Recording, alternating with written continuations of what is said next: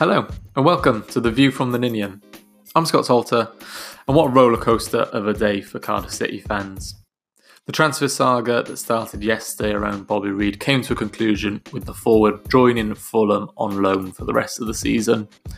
In came Isaac Vassell and Marlon Pack to complete the summer transfer window. We're talking about that, looking at the loss to Wigan on the opening day, and looking forward to Luton at home on Saturday. It's a good one. Enjoy.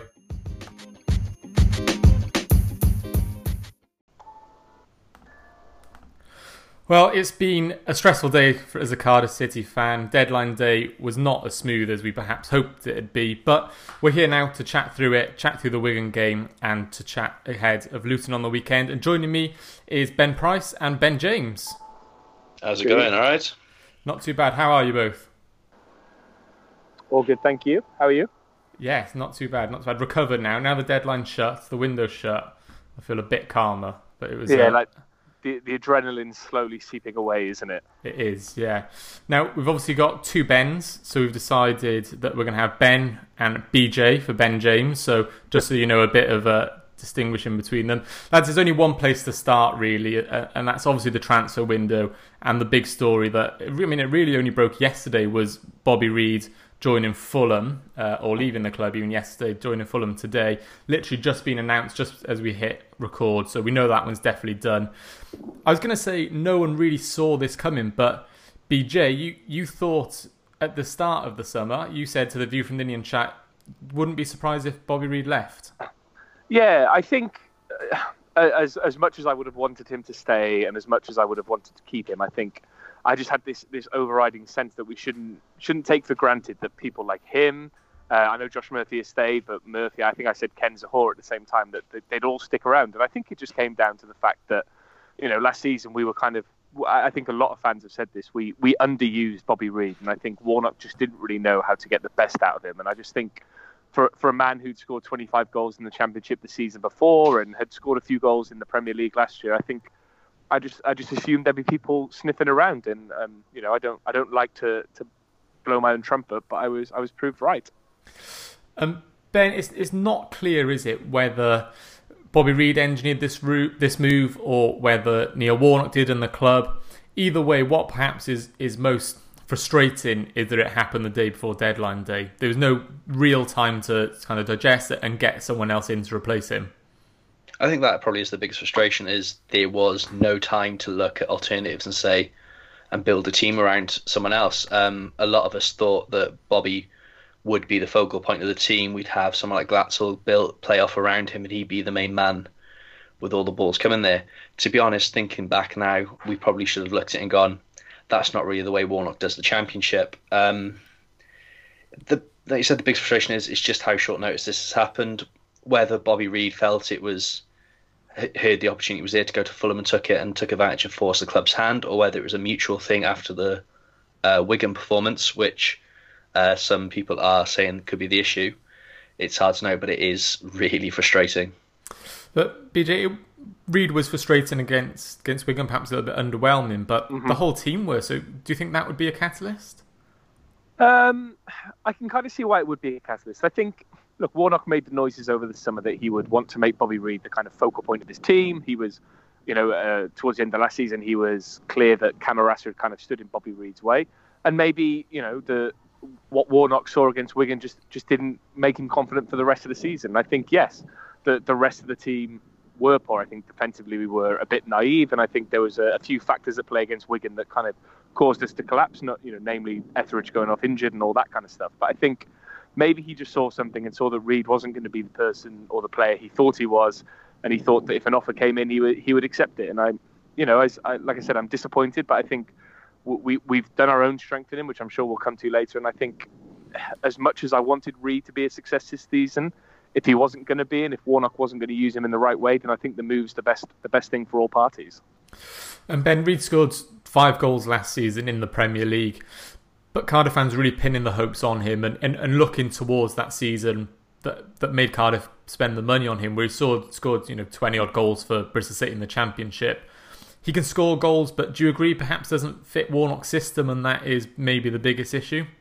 I think definitely. Um, if you if you gave Warnock his preferred number ten, he's playing Callum Paterson there every day. Um, but Bobby Reid was a skillful player that could create something not not a lot of other players can do. Um, it's hard to get your head around why he was signed in the first place if that's the case. I think that's probably one of the gripes fans have. He got fans off his seats. He, uh, we know he's got potential to score goals, which is something that we've lacked for what since Chopper and Bothroyd really. That player that can score 15, 20 goals. Yeah. So um, I think that's sort of where the frustration lies, especially if you look on Twitter, with the meltdown that's caused there is people just losing that bit of hope that we had a proven goal scorer, and now suddenly we've let him go for 10 million to a promotion rival, which is probably another frustration. Well, what what surprised me actually is just reading the confirmation that it's actually a loan until the end of the season with the option to make it permanent. Does that surprise you, BJ?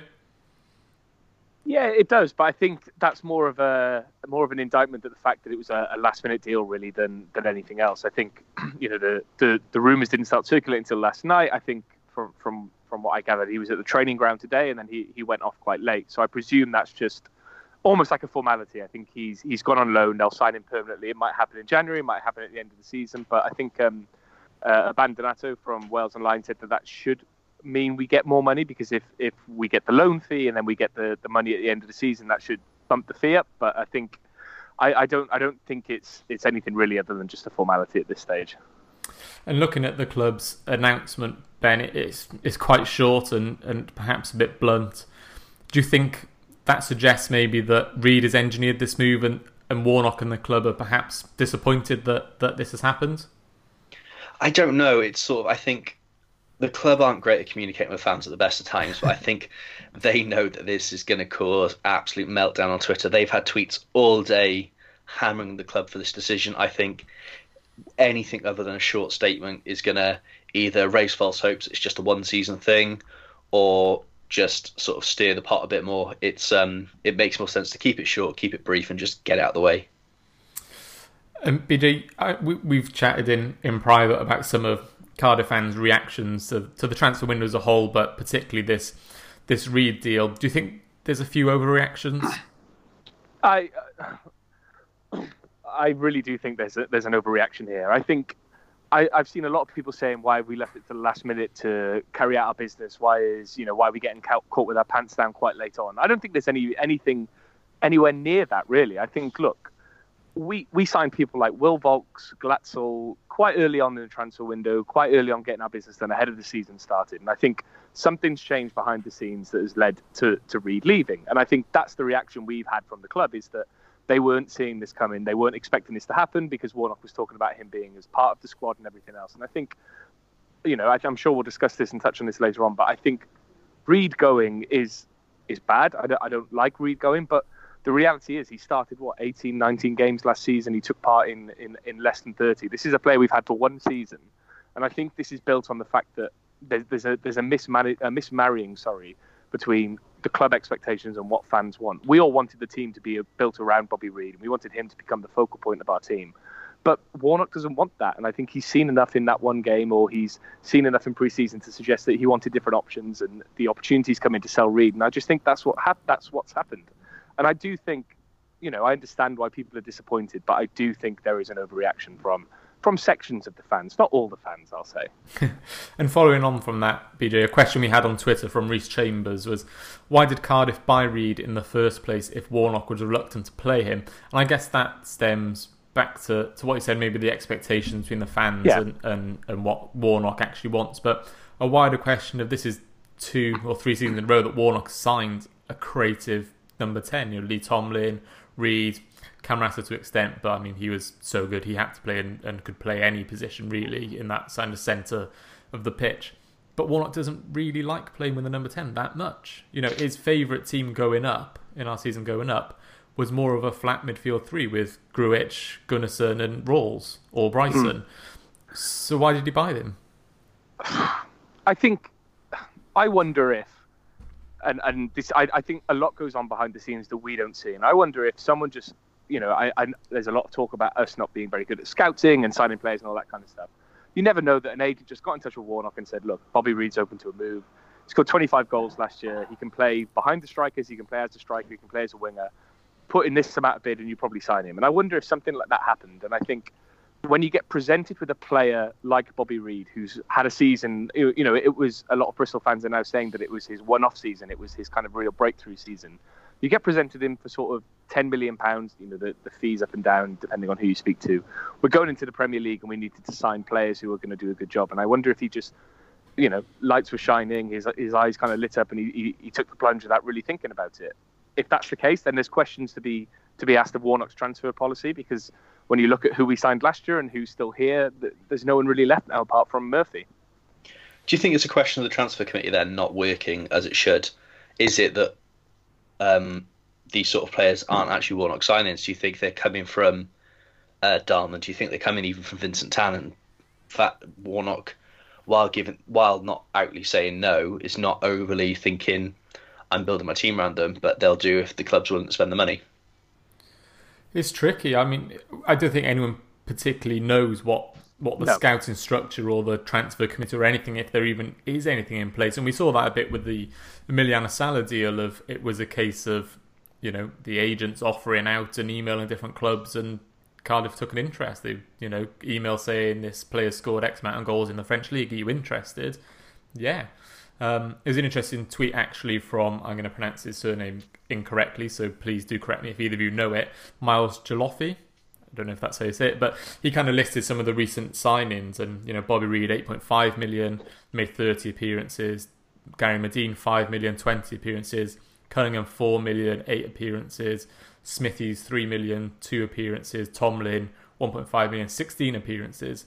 That's 22 million spent bringing in players who have either not been utilised or, let's face it, flopped. So there is a big question to, to have there. Yeah, and I, I think if you look at if you look at that list, I think Smithies came in and we expected him to take the number one spot, but Etheridge last year was, you know, inspired at times and kept us in games. If you look at Joe Bennett last season, Cunningham was given opportunities, but Bennett Bennett was the better the better left back in those situations. And I think Lee Tomlin, you know, is I, I, people point to him, but I think he's an outlier because I think there's a lot there's a lot going on behind the scenes with Tomlin as he's admitted so much in the summer that I think it's really hard to judge him on on what went on. And I think it's I just think it's I think I, I do think there are questions to be asked about Warnock, but I do think that in any other situation we would have signed the players that we signed. Like Gary Madine, we needed firepower in in the, in the championship. We signed him. It just didn't work out for him. You, you know, you can say that there are questions to be asked, but I think in in any other situation, a lot of other clubs have done exactly the same thing. It's just they haven't worked out for whatever reason. And on Lee, Lee Tomlin there quickly, we've got another question from one of your favourite people, Ben. You've asked me in the past to call him Sir David Carter. He Thank asks, you very much. Is this Lee Tomlin's chance? I I think it has to be, and I think that's because Lee Tomlin's made a big kind of shout of it this summer by getting fit, by you know having those interviews where he said that he's kind of past the kind of um, the the the issues he was dealing with away from the pitch. He's he wants to kind of stand up and be counted. And I think now Reid has gone, there is a, a crying out for a creative player in the central midfield. And I think I really hope for his sake because I think he needs to get his career back on track. And I hope for for Warnock's sake that he gets used a little bit because I think there'll be again. Warnock's, if, if in 10 games' time we haven't seen Lee Tomlin, there'll be more questions coming Warnock's way.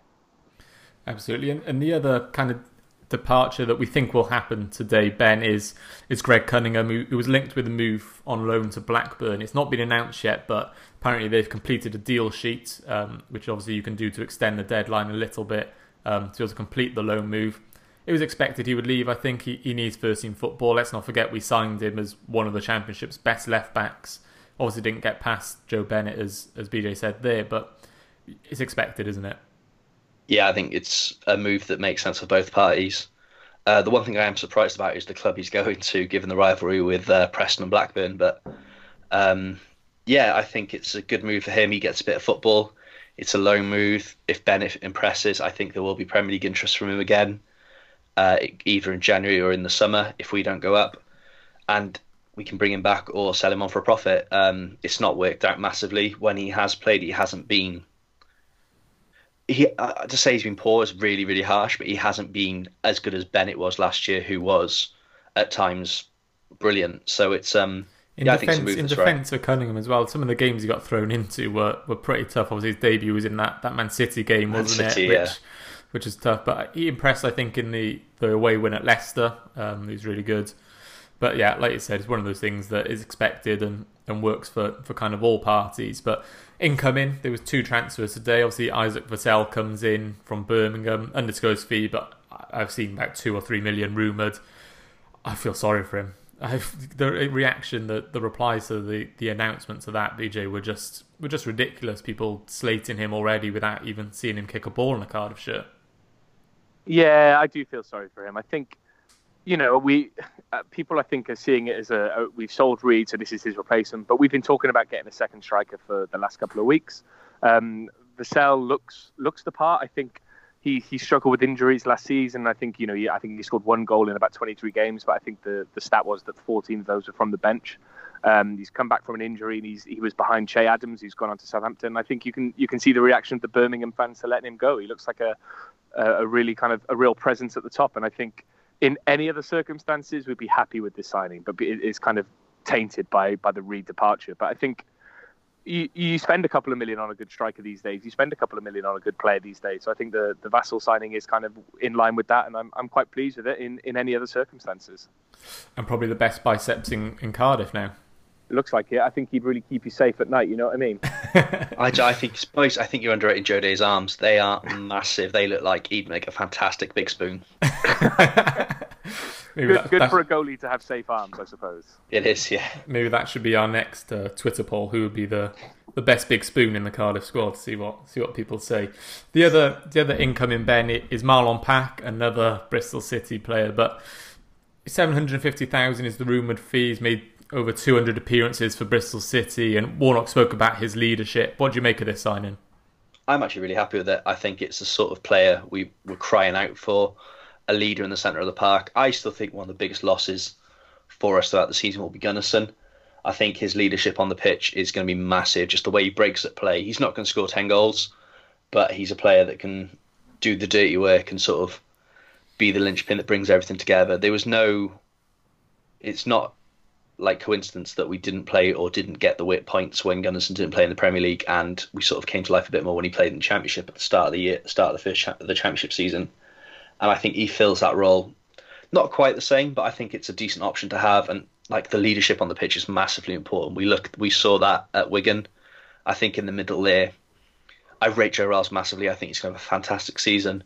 Bacuna, I'm still not quite convinced, but I'm willing to give him a chance. But they, you could tell they were missing just that leader there to tell him where to be and just a bit of communication between the two. If you watch the game um, on a legal stream like I did, um, you'd see that they was just they just weren't talking to each other. There was just no idea where each other were. They, I know that it's a new partnership; they've got to learn how each other play, but they they were just there was no communication there that normally comes from Gunners and Bark and Joe Ralls. We know is a quiet character. Yeah. Bacuna, I don't know too much about, so I I don't think you're getting that sort of talking from those two. I think someone like Pack brings it and will make a huge difference to that midfield. Absolutely. Just to, go on. I was just going, just going to jump in and say that um, I've got a, a, Bristol supporting friend who can't believe that we got him at all, let alone for 750 grand. I think there was something like he only missed 40 minutes of football last year. Yeah. He's played sort of 250 odd games across Bristol over the last few years and has been a real kind of linchpin in their midfield. And I think as, as much as we, we kind of crave that kind of Koumas esque character coming in and showing us creativity, in a Warnock team that's attritional, we need people like Marlon Pack more than we need people like Jason Koumas. And I think that's the key thing with this signing. Agree, hundred percent. Yeah, absolutely. And it is the the fourth ex Bristol City player. If you uh, obviously count Aden Flint, who came indirectly via Middlesbrough. Do you think Ken Choo has said to Warnock, your scouting budget is restricted to just over the Severn Bridge? I mean, it's getting a bit ridiculous now, isn't it? I think well, they're just taking advantage of the toll booth being down, yeah. just going right. We're not paying that. We're not paying that six pound fifty or whatever it was anymore, boys. Let's go for it. I just think it's you know I think Bristol have uh, as much as we we kind of la- take take the piss out of them a little bit. I think you know when we signed Tomlin that was one thing, but I think Flint is you know he's a, a championship defender by trade and he's he's a he's a big boy and I think that was, it was a no brainer signing really if he became available because he's he's exactly what we need as a as a team. He's he's going to score goals from throw-ins and corners, but also defend quite well. And I think it's just it's just more more of a coincidence than anything I would say. And looking at the transfer window as a whole, obviously before today. Obviously, the incomings are Robert Glatzel, Gavin White, Curtis Nelson, Joe Day, and Will Vaulks. And Josh Watson asks Ben, is this a good or bad transfer window? I think it's mixed. Um, I don't think it's a bad one at all. I think you look at the squad we've got now; it's miles better than the squad we had when we got promoted. Um, I think we've now, especially now with signed Pack, I think we've covered the players we've lost. I think losing, not including Reid, because it's a different sort of case, but losing Gunnarsson, losing Manga, even losing Big, Big Ken, I think, uh, and Kadeem Harris are players that we um, we're going to struggle to. We've lost the spine and sort of a bit of flair there. With players coming in like Vaulks, Nelson, White, uh, even Flint covering those positions. I think are we as strong player for player? Probably not, but I think as a squad we are stronger. So I think yeah, pretty good, pretty good all in all. Would you agree with that, BJ? Yeah, I I, I think everyone's just completely completely been tainted by Bobby Reid today. I think if if you'd offered us the the transfer window that we had where we signed. Uh, a striker from Germany who scored 17 goals in 29 games, a Welsh international in Will Vaulks, Gavin White, who Oxford fans were pretty livid to lose. You know, Joe Day coming in as a, a number two. Um, you know, signing people like Vassell and, and Pack today. I think everyone would have bitten your hands off. I think you know, we, we even sold Ken Zohore for eight million pounds. How we got eight million pounds for him, I'll never know.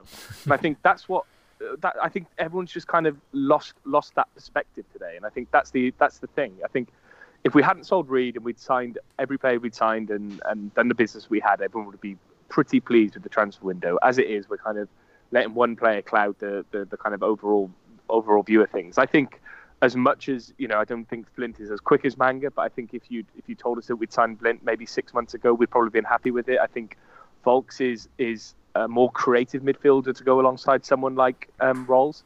I think Pack is he's not as good as Gunnarsson, but I think Gunnarsson struggled in the season we went up. I think if you if you compare the squads from 2017-18 to, to now, we've we've absolutely improved because we still kept hold of people like Mendez-Laing and Murphy, and then they're going to come down into the championship and they should have good seasons. So I think it's just it's just a, a little bit of perspective has been lost today. Absolutely. Well, there's our, our views on, on the transfer windows, reads, and, and all the incomings and outgoings. And up next, we'll be chatting about Wigan last weekend.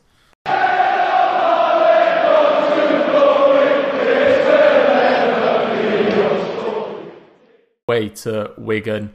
And boys, Ben James, quickly, first of all, I want what are your views on on that loss? Is it a disaster and is the result damaging as much as people are saying?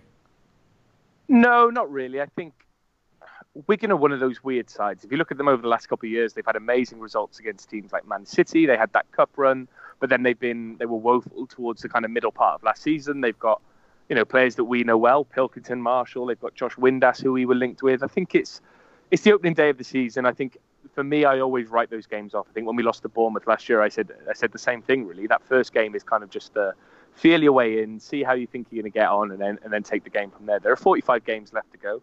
I think when we went up in 2017-18, we we, we won sort of uh, 26. I think Etheridge going off was a blow. We kind of fell apart a little bit because of that, and I think it was new players feeling each other out. I think home against Luton coming up, I think the, the performance will be much different. And Ben, the, the lineup as it, as it was um, largely picked itself in terms of obviously Etheridge and goal, the back four. Um, the one question perhaps was in midfield of whether Will Vaulks should start. Um, obviously, he went with Ralls and, and Bacuna with Bobby Reid ahead of him. With hindsight, do you do you think that was the right decision? Were you surprised that Vaulks didn't start and didn't even make it onto the pitch? No, I think if we didn't have the injury to uh, Etheridge, I think we'd definitely seen Vaulks come on. I think it'd have been around the 50, 60 minute mark. But um, I think from, from what I saw pre-season, uh, it seemed, and from the stuff that Warnock was saying, it seems like Vaulks still quite hasn't quite settled in yet. He's still still not sure of what Warnock's expecting of him. He's trying to please everyone instead of playing his game. I think is what he said in one of the conference, like press conferences after the, one of the games in pre-season.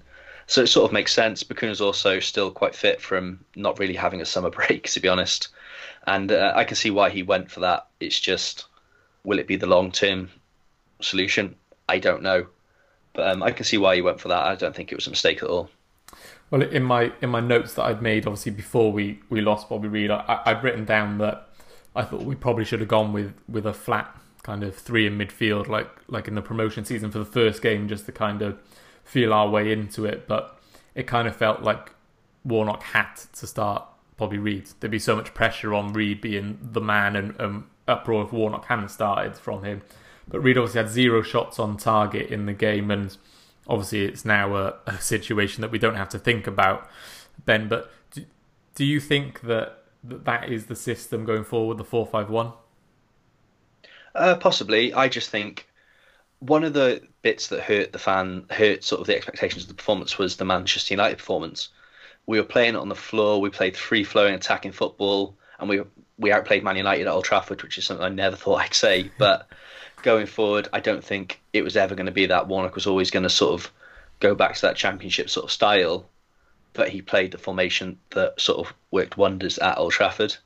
I think we were expecting we were expecting something different to what we got, and it's just yeah, it's just I don't see anything wrong with it. It was just one. I think it was one of those games. I think we underestimated Wigan.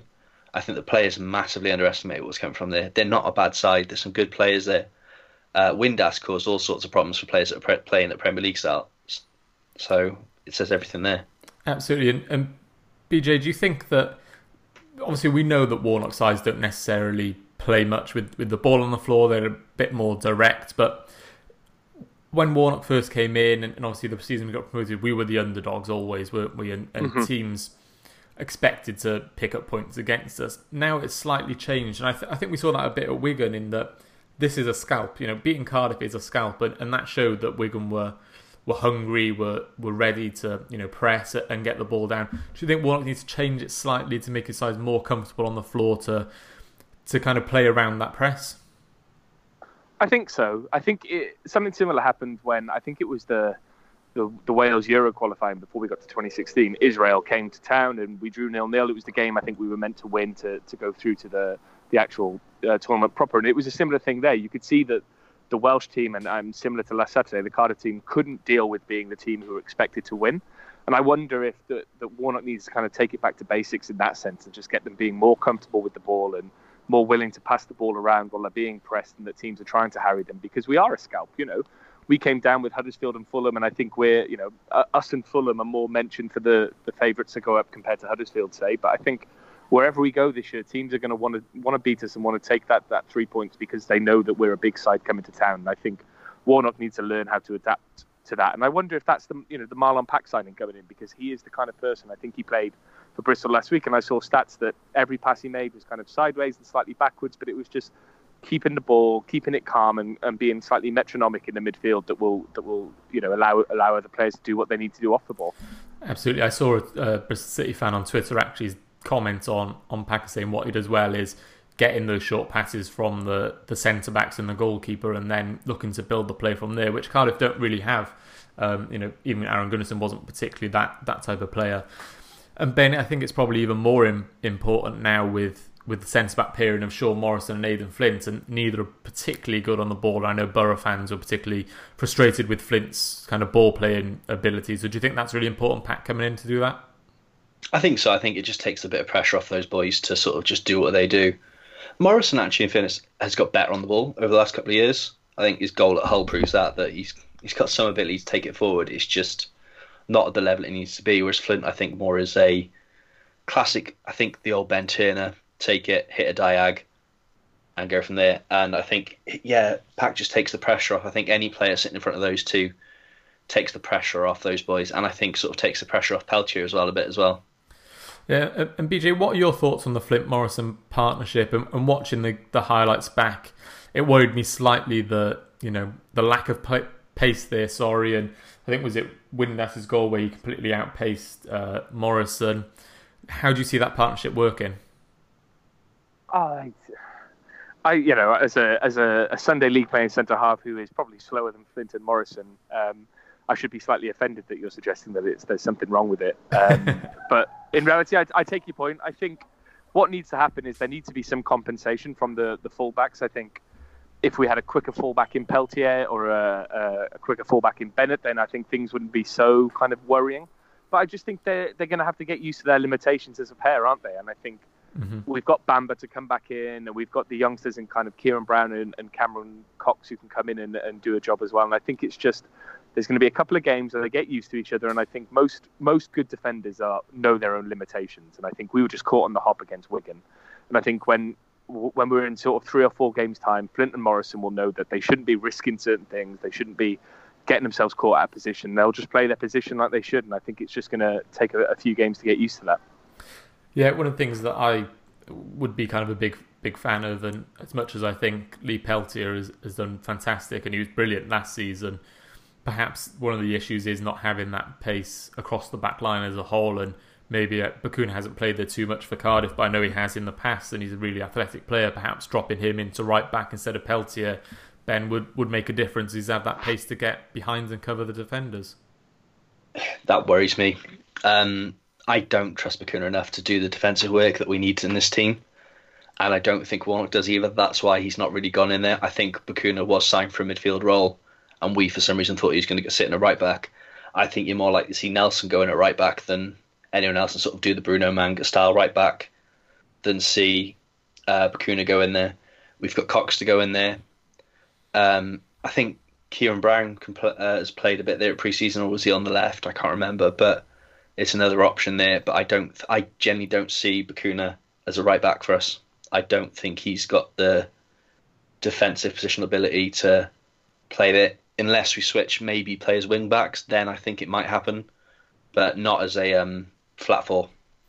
Yeah, and I can't see. I mean, I tweeted in the week about um, a, a, kind of three at the back system I thought could work quite well with Nelson in the centre of Morrison and Flint to provide that cover. But BJ Warnock just doesn't change his system that much, does he? Beyond the four five one to four two three one.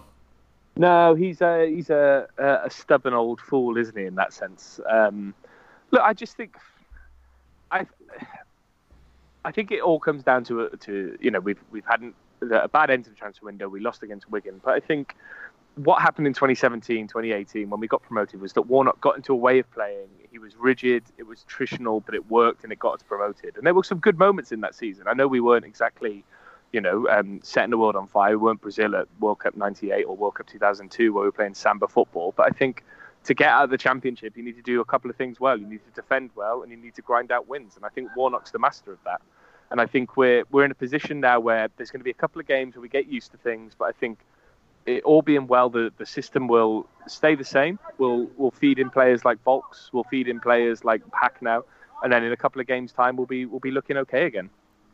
That's the thing, isn't it, Ben? In recording next week's podcast or even a couple of weeks' podcast, the perspective could be completely different. Like we, we we've come off a, an opening day loss. We've lost the player that everyone thought was was going to be our, our big star this season, and so naturally, you know, people are a bit down, but one win or two wins and, and everything changes. Oh, definitely. I think the mood. Uh, I think people are sort of on a bit of a down after the Wigan loss anyway, and sort of the end, the way this window sort of played out in some people's eyes has sort of made it even worse. I know some people have been calling for a protest on Saturday, which I think is amazing. it's been too long since we've had a protest, so, so um, you won't yeah. be joining in the protest then? Um, no, I think I'll give us a miss. Um, but I think it's just it's going to take time. We've got new centre back pairing. Morrison and uh, Morrison and Bamba took a little bit to come in. It wasn't plain sailing, although it slotted in quite quickly. Um, if you look at Morrison and Manga, who probably Manga was the best defender we've had in years, they took a long time to really sort of find their partnership and work out who was doing what role.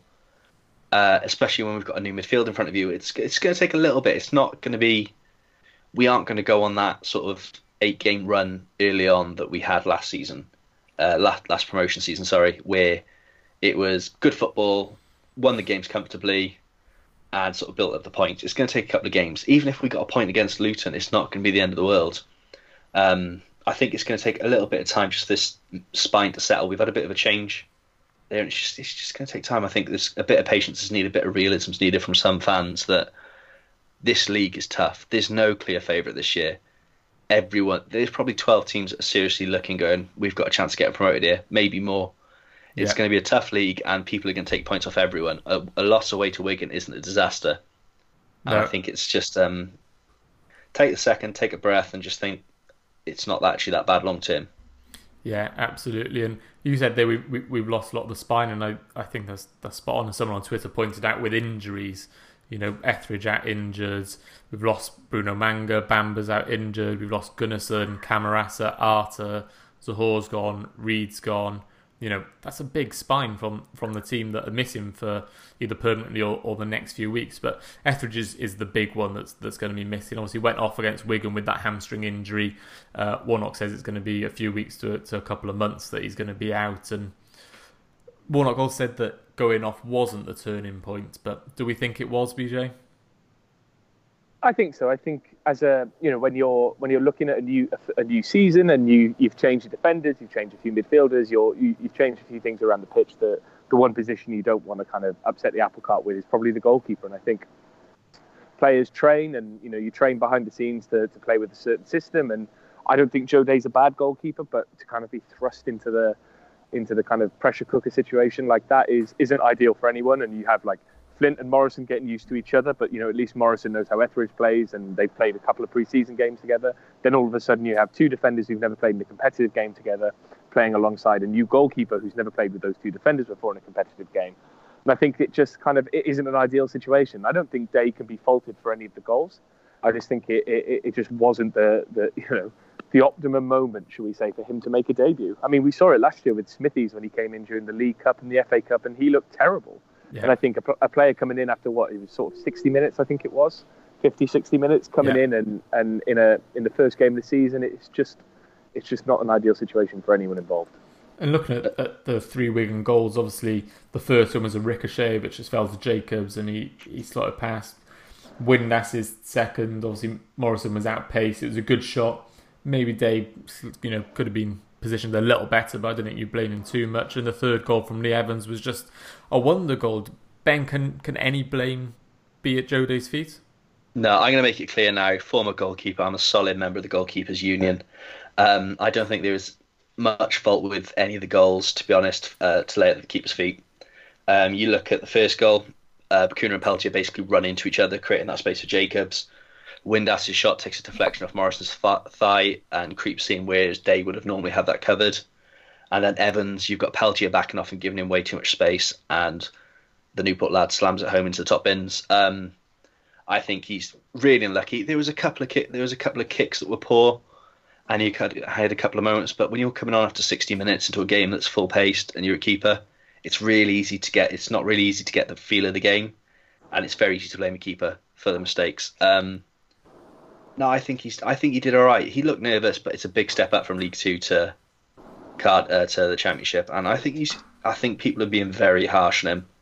I think he's impressed me more in one game than Smithies has with the two he's sort of played. I know that's harsh on Smithies because I know he's a good keeper, but I think people are being very, very unfair on Day. If he had played that position and come from even a League One club, there would be less grief. But because it's little old Newport, I think people are just looking for an excuse to jump on his back and say, "Oh, we've signed this Championship keeper, but we're playing a League Two player." I think Day's more than capable of playing it. He look at his performances in the FA Cup. He was yeah. man of the match for a couple of those games. He was brilliant. Not not just last season, but the season before.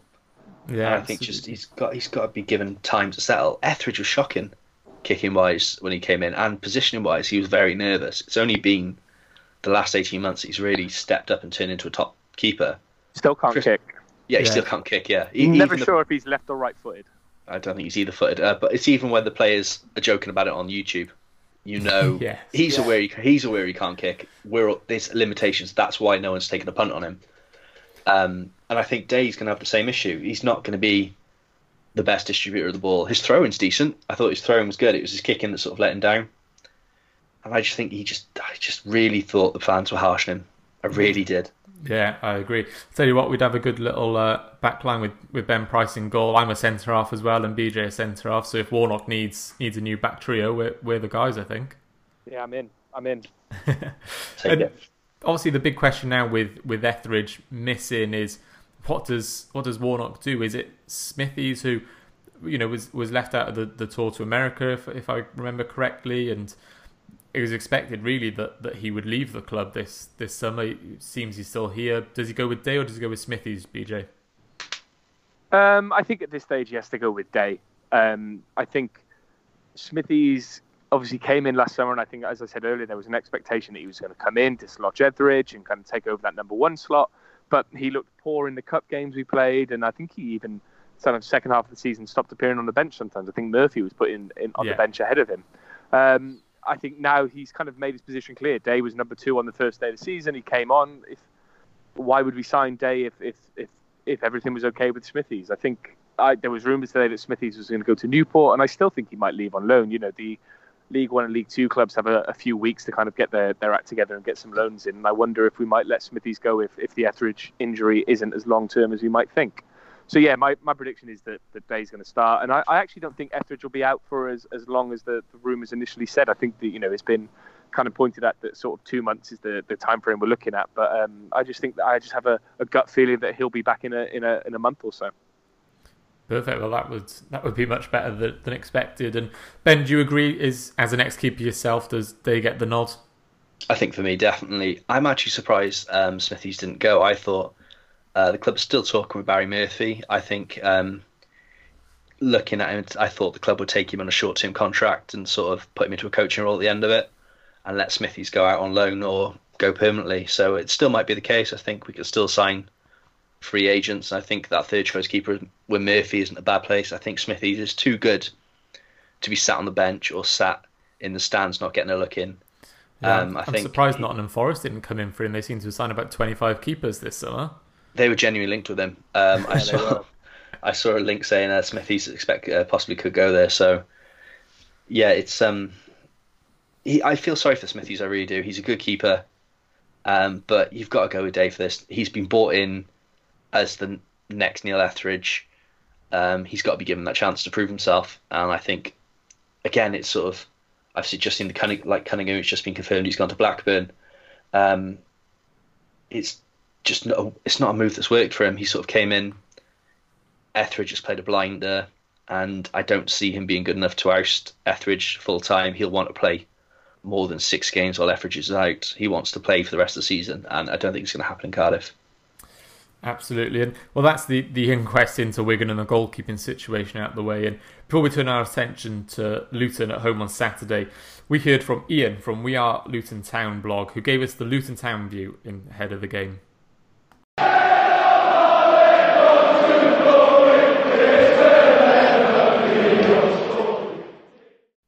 Ian, thanks so much for joining us. First of all, what can you tell us about Luton Town on the field and their playing style?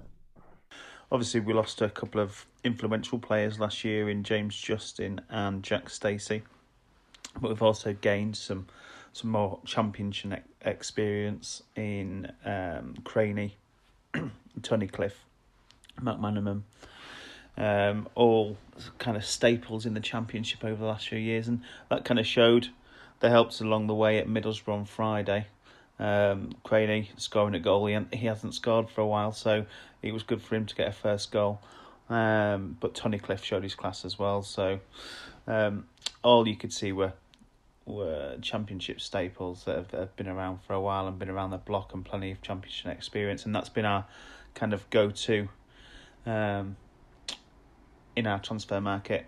And all, all them were free transfers as well. So that's kind of what we've done is, is gain champion experience. We've also um, signed Sluga from Rijeka, uh, which is the Cro- Croatian league. Um, broke our transfer record on that one as well, so 1.6 million. Um, not massive, obviously, not anywhere near the numbers that Cardiff kind of produced, but for us that was obviously big, and it's a record that we've we broke um, that's been around since like 1985, I believe. So um, yeah, it's a good signing, and he apart from his mistake on Friday, he did really really well. In regards to our, our playing style, I think he's obviously Luton are synonymous for playing a um, a diamond formation, four four two diamond formation. But I think he's he's twi- uh, he's slightly tweaked it, and it's, it was difficult to get a judge of it on Friday. Um, but again, it's it's very much based on building out from the back, fast attacking football. Um, you could see that our midfield players were spreading it wide to McManaman he was getting the crosses in early to, to Collins, which which happened with a disallowed goal. Um, so yeah, again, it's it's, difficult to see what implementations um, Jones has made over in the pre-season. You can kind of see bits and pieces coming through, but it's certainly getting the ball forward, fast uh, attacking football, um, which we're very much used to last year. Um, but it's a slightly tweaked version because we've lost the two wing backs. It's difficult for them to get fo- with Cranie and Potts to get forward as much as Justin and Stacey did. They were very much um, our pivots last year on attacking football, and with them gone, um, it's difficult to replace them. Uh, hopefully, we're going to do that today, but um, we've got the uh, transfer market closing up at six o'clock, so we'll see what happens in between then. And what about the expectations this season, Ian? As a newly promoted side, what are you hoping for? Expectations for this season? What do I expect or what do I want? Um, I think we kind of ex- expect to stay up. I think we've got a, a strong enough squad. Um, if we look at some of the people in and around us, um, I think we'll surprise a few teams. But our final position, anything above twenty first for me is is a bonus. If we stay in this division this year, we need to build, um, and we need to build slowly, and that's our ethos at Luton. Um, so any anywhere above twenty first would be great. That's pretty much where any Luton fan is kind of expecting us to be in and around that area. And then finally, what is your score prediction for Saturday's game? Score prediction, oh, difficult one. Um, obviously, you guys lost on Saturday. You've signed some some more good players. You're a strong squad. I think it was just a, you know, first game of the season thing for you guys at the weekend, um, and that can happen in the championship. I expect a really really tough match. I don't think we're going to roll over and die, but I do expect a Cardiff win. Probably going for. I'll go for 3 2. 3 3 2 to Cardiff. Ian, thanks so much for joining us and better luck for the season. Cheers, guys. Thanks for having us on. Bye.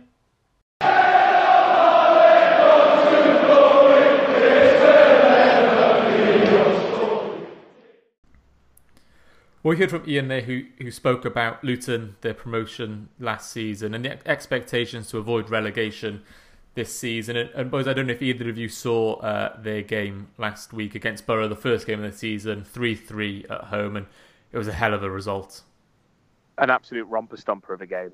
Um, I think there was classic what, goalie... championship, wasn't it? Yeah, it was. It was completely end to end. There were goalkeeping calamities for both sides. There were world class goals and absolute bundled in. There was controversy. It was just, I mean, if, if that's what Luton are going to bring to the championship, then uh, I, I, think it's going to be a good season for them. I, I blame this game for ruining my weekend. Um, it started so well. Championship football's back, a 3 0 missed penalty, everything you wanted out of the game. It was brilliant. And then watching the weekend game sort of brought, brought me back down to earth and made me realise I hate football. but um, no, I think they're, they're a good side. I think you look at what they've brought in there's some seriously solid championship players there. I think people are going to underestimate them massively. I think they've bought some. They've bought clever. I think they've bought steady championship players they can build up for the next couple of years. I think. Well, I think they're going to surprise a few people this season. Yeah, they've got Callum McManaman on the wing, the wing, who's rapid. They've got Jacob Butterfield in the midfield, who's been, you know, he was at Barnsley, I think, when we played him in the FA Cup, and then he's been at Derby, Leeds, and a few other places. I think it's it's a it's a real kind of uh, masterclass in signing these players who know how to play in the championship and who are going to do it well for a couple of years, and you can you can blood players around them. Absolutely, and, and you know Ian spoke about the the outgoings and the big you know transfers that they lost were were James Justin who went to Leicester and, and Jack Stacey who went to Bournemouth, both their fullbacks, if I imagine. But you mentioned that you know incoming was the experience and Martin Cranie and McManaman, like you mentioned. Um, you know that is the way to do it. I think when you come up, and it's not too dissimilar to when Cardiff were first promoted to the to the Championship all those years ago, when, and Dave Jones, you know, brought in plenty of experienced Championship players, BJ, that that really helped us, you know, establish ourselves as a Championship side. Yeah, and I think you know when I think what was it when when Dave Jones came in that summer, he signed people like Jermaine Darlington, Ian Cox, Darren Purse, um, but he also signed people like Glenn Loovens and and, and played mm. these players alongside them that I think that's that's exactly what you should do in that in that first season in the championship. I think it's just it, it's getting players in who are going to know their way around this league and know how to kind of distribute the advice to other players and keep things steady. And I think that's that's that's the key thing to kind of staying up and, and consolidating that first season. And Ben, one of the things that really impressed me watching watching Luton on uh, on Friday night was the high intensity and, and pressing of, of their game, and you know it caused Borough a few problems. And does it worry you our kind of back line? And, and we've mentioned you know not particularly the best on the ball. Does that pressing worry you? Um, if we're playing like we did on Saturday, yes, I think they're gonna, there's going to be a few shocks. I think there's going to be a few early grumbles, and I think players might wise up a bit. But um, I think some fans are expecting this to be another easy game and sort of be a walkover. And like I said, they're not going to be. They're going to push us hard. They get, you've seen what they do, did to a good Middlesbrough side. Um, I think they're going to give us a good game. It's not going to be a comfortable 3 4 0 that some people might hope it's going to be. I think this is going to be an exciting game. I think it could be end to end. I think the way they press could set us up to hit them on the counter quite nicely. Um, I think it's a good game uh, for Glatzel to sort of come in if he if he does start, uh, or even play give Bogle a chance to get a run at it as well and sort of hit on the counter. I think it's that sort of game for us. But they're going to bring it to us and sort of if they play like they did against Borough, I think we're in for a it's going to be a tough game. We're going to be in for a bit of a scrap. Absolutely, and, and BJ Ben mentioned there about you know the possibility to hit them on the counter attack if if they if they're pressing, and that is what Cardiff do well, isn't it? Particularly you know the pace of Josh Murphy and, and Nathaniel Mendez-Laing, who, who's particularly looking deadly in pre-season. And mm-hmm. is that an avenue? Do you think that we should be you know pushing for? Absolutely, I think we've the, the system we play you know pushes pushes our wingers Murphy, NML, or Hoilett, whoever it is, further up the pitch and further on the wing, and I think we've got you know, we've got Junior Hoilett on the bench. We've got Gavin Whyte on the bench behind what you'd expect to be Josh Murphy and Nathaniel Mendez-Laing. And as a four, that's four very exciting wingers who can come in at any time and, and chop and change things up. And I think the way we're going to play the season, if we have got either Glatzel or, or Vassell in the middle of the in the middle of that kind of three as a forward three, I think it's going to be you know. Uh, completely important that we get the ball to the wingers, we get them down the line, we get them to the byline, and we start putting crosses in. Because I think if Paterson's going to be the person who's preferred to Bobby Reid, then you can have Paterson running in onto the edge of the box. You can have uh, Glatzel putting the pressure on the defenders and the keeper. And I think it's very important that the that Mendez-Laing and, and Murphy get those crosses in because that's how that's going to be very fruitful for us.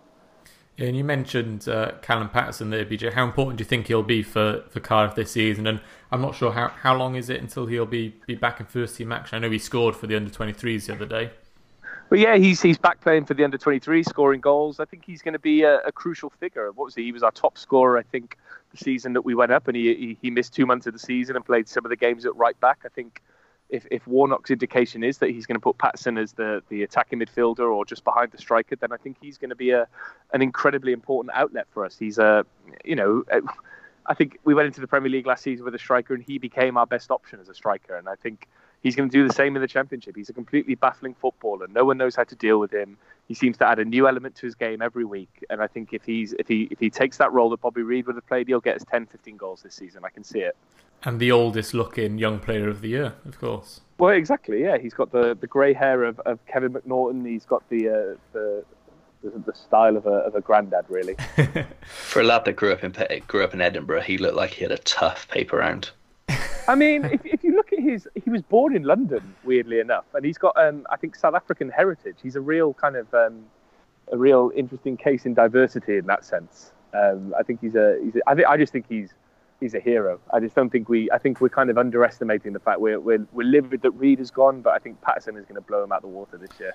Yeah, absolutely. I, I saw an article, um, can't remember where it was, but it was a, one to eleven of um, players who, who should be in the Premier League this season in the Championship, and there's two Cardiff players on there, Neil Etheridge and, and Callum Paterson, who they lined up in kind of centre mid, and and I agree. I think I think we're underestimating him. I I think I would say that he's Cardiff's best player, and that's a big shout, but you know the impact that he's had over over two seasons in out of position, traditionally a right back, and of course still playing for Scotland at, at right back. Yeah, I think he's brilliant. And, and, Ben, where do you think his best position is?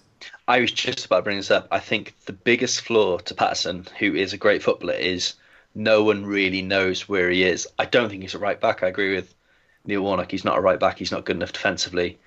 Do I think he's a striker? Not really. Is he a classic number ten? No. Is he a centre midfielder? He could be in time.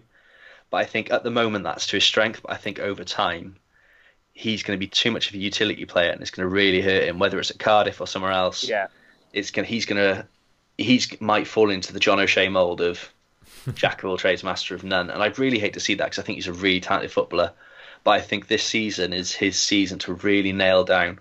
Right, I'm a number ten. I am a centre midfielder or whatever he wants to play. But I think he needs to nail that position and really establish himself there because no one really knows where where he plays. I mean, we've all got opinions, Yeah. uh, but he's not nailed anything down yet, and I think he really has to do that.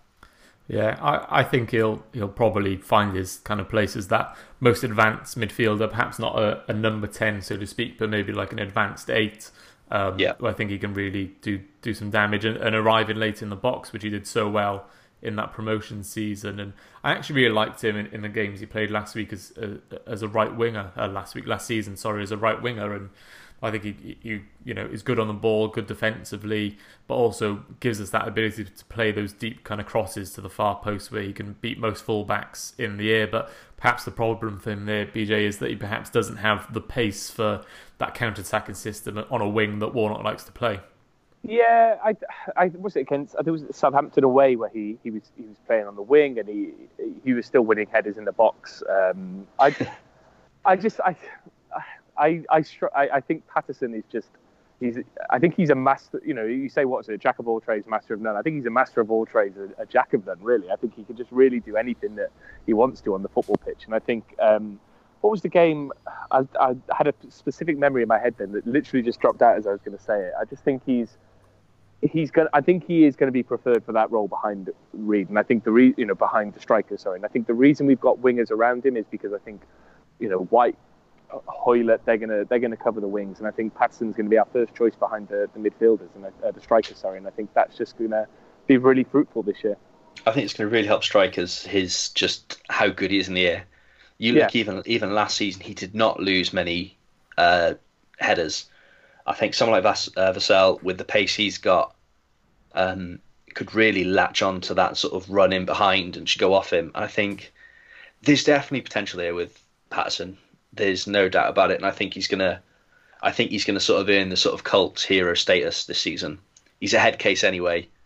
Down in a bottle of Mad uh, MD 2020 sort of has sort of put him on that par. But I think this season's going to be a good season for him if he gets the chance to really shine. And I think he's going to bring players in, sort of earn himself that cult hero status. That sort of we're probably missing a bit at the, at the moment with this squad. There's no one really that's fans uh, do or die with, like, are in love with. We've sort of missed that since Wits, the days of Wits and Kev.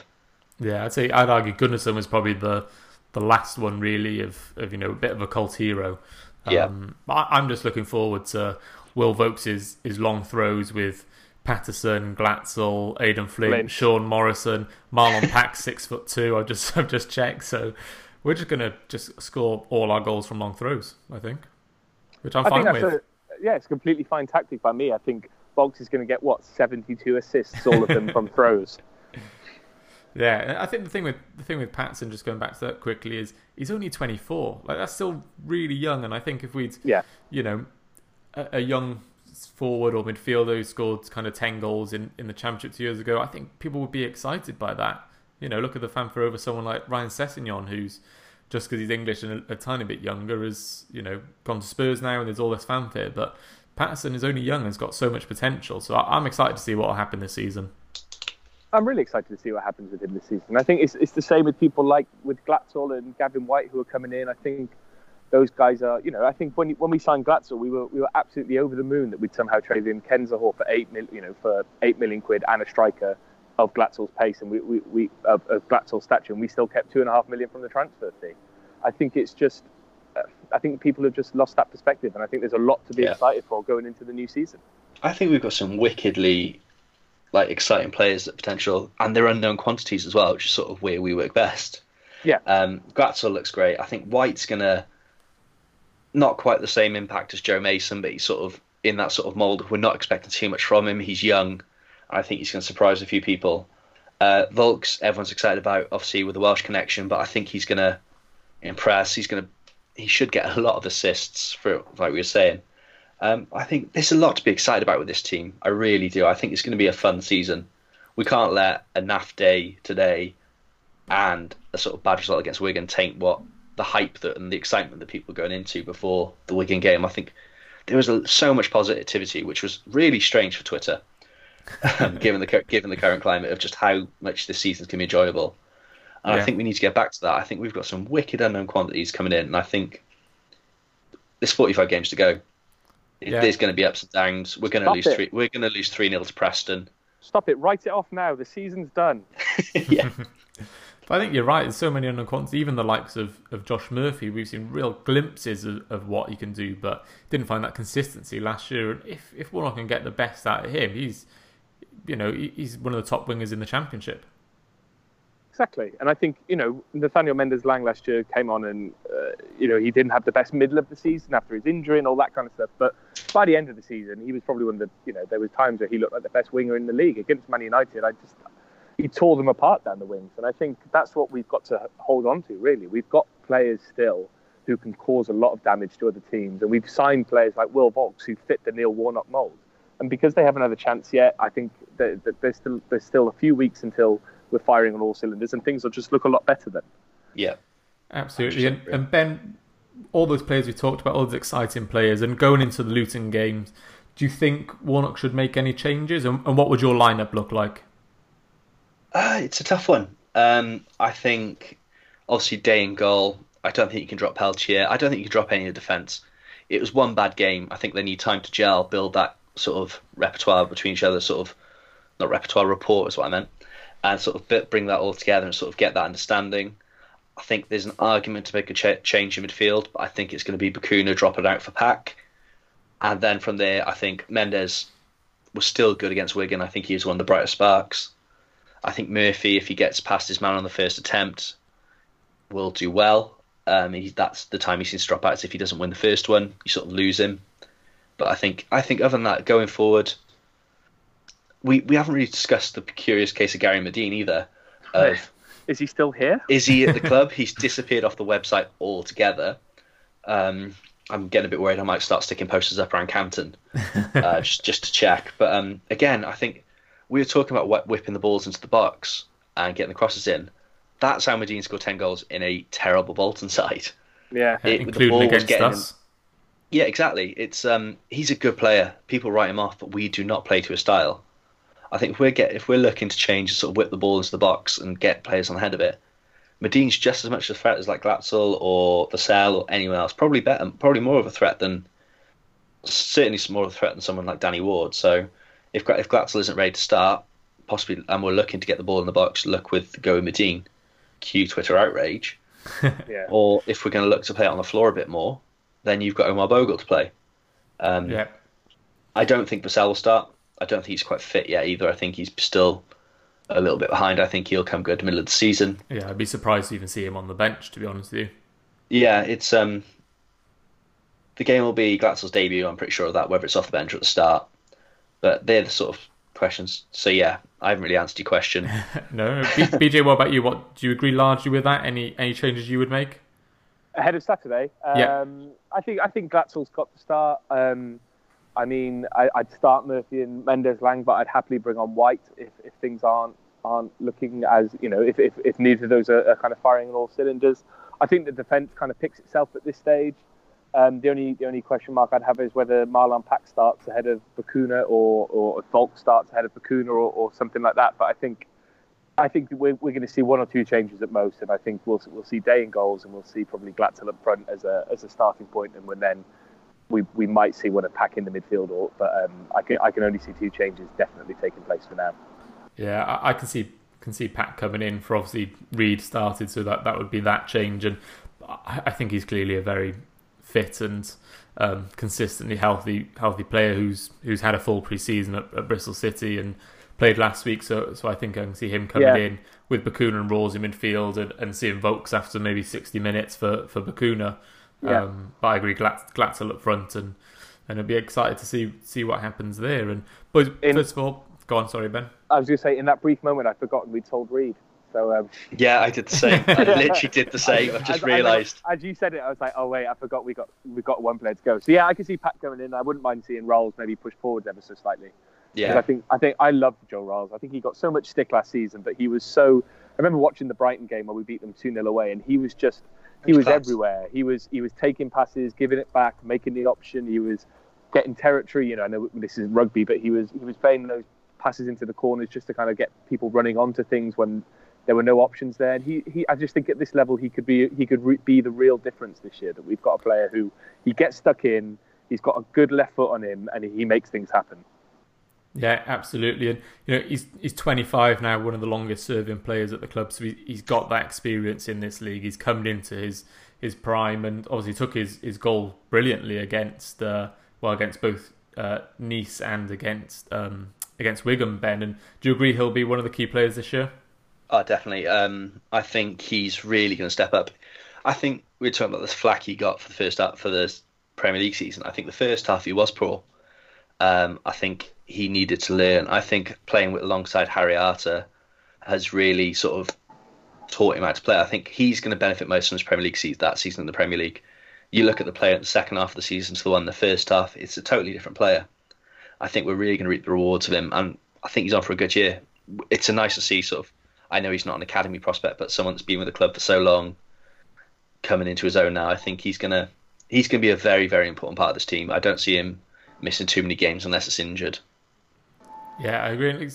Since uh, 2010, he's been at the club, so you know coming on to on to 10 years. So you know, a great yeah, servant to the testimonial club. already. Yeah, and but finally, what's your score predictions? We'll start with with you, BJ.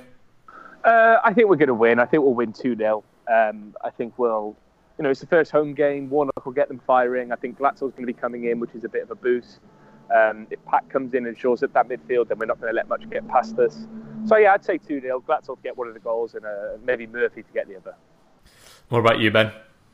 It's going to be a rainy Saturday. I can see us going down 1 0 early on, a couple of grumbles, but I think we'll come back and win 2 or 3 1. But I think it's going to be a good game. I think it's going to be a wet but good game. Yeah, I, I, I think I agree with that. Actually, I'm going for two one. I think Luton might might take the lead, and they're high intensity, and they'll be you know coming out all guns blazing. Might take us by surprise slightly, but we'll settle into it and and, and get the win in the end. And but before I let you go, BJ, quick words on if you can without getting too emotional. Victor Camarasa to Crystal Palace. Are they our second team now? Um, well, after today's transfer window, they're my first team.